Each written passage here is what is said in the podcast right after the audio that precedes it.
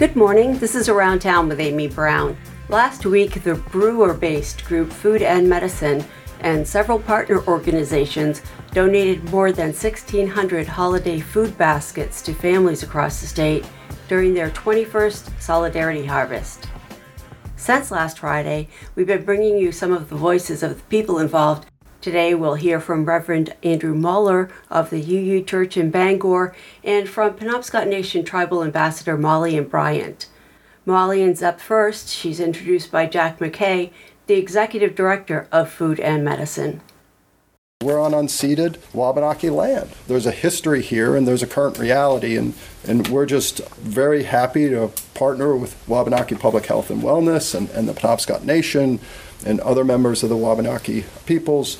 And that's a priority for us. We believe that the kind of world that we want to have is everybody in, and we don't divide people. And uh, so we're trying to figure out how to do such partnerships, how to do a real solidarity, and not just sentimental stuff. So we're super happy to have Maulian Bryant, who's on our board and who's been working with us, to speak next. And thanks for being here. Thanks, Jack. And clearly, uh, we're not having a daycare day today. My name's Maulian Bryant. I'm the Penobscot Nation Tribal Ambassador.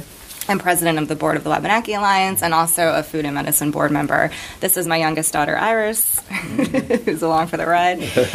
Um, and this was uh, this felt important to come speak about today. Uh, you know, Thanksgiving is a season where the history of my ancestors is really on my mind and a lot of Indigenous people's mind.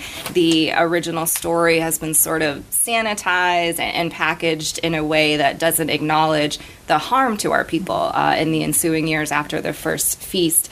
So I, I think that I'm always drawn to organizations that really walk their talk. And I find that food and medicine, you know, even before I was a board member, I've been really supportive and, and admiring of the work here.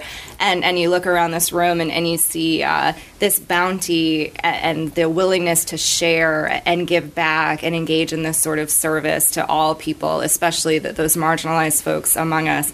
That to me feels like a way to heal a, a lot of, of, the real story of Thanksgiving and the colonialism after. And uh, and it just feels really good to be a part of, of great forward movement and progress and, and Indigenous people are often those left behind uh, in a lot of different spaces in our state. So being able to take part in this and be part of this organization feels like a great way to, to give back and be a part of something really good. So thanks for having me. Great. Thanks Thank for all your work. Thank you. And, and thanks, Iris. Yeah. Nice job. Reverend Andrew Moeller of the Unitarian Universalist Society of Bangor. We have a long history of working with Solidarity Harvest and Food and Medicine. And I would go so far as to say we couldn't start the winter holiday season without this event. This is something that brings warmth to our hearts and engages our young people. And to me, that's really what these winter holidays are about. When we think about solidarity, solidarity is taking mutual responsibility for the well being of our community. And here we have people, volunteers, so all over the. How many volunteers? Many, many volunteers. Hundreds, hundreds. Hundreds of volunteers. We've got 1,600 baskets going out to people in our community. Some people are in need. Sometimes just people who are going through hard times. I remember last year we had a family who had just lost their uh, beloved father, mm-hmm. and mother was not in very good health, and they were just struggling trying to get through their first holiday together. And they were so elated to receive one of these baskets, so they didn't have to do all the running around and go to the shopping and whatnot. And they felt held by our community, and that's really what this is about: is everybody taking responsibility to hold everyone in our community.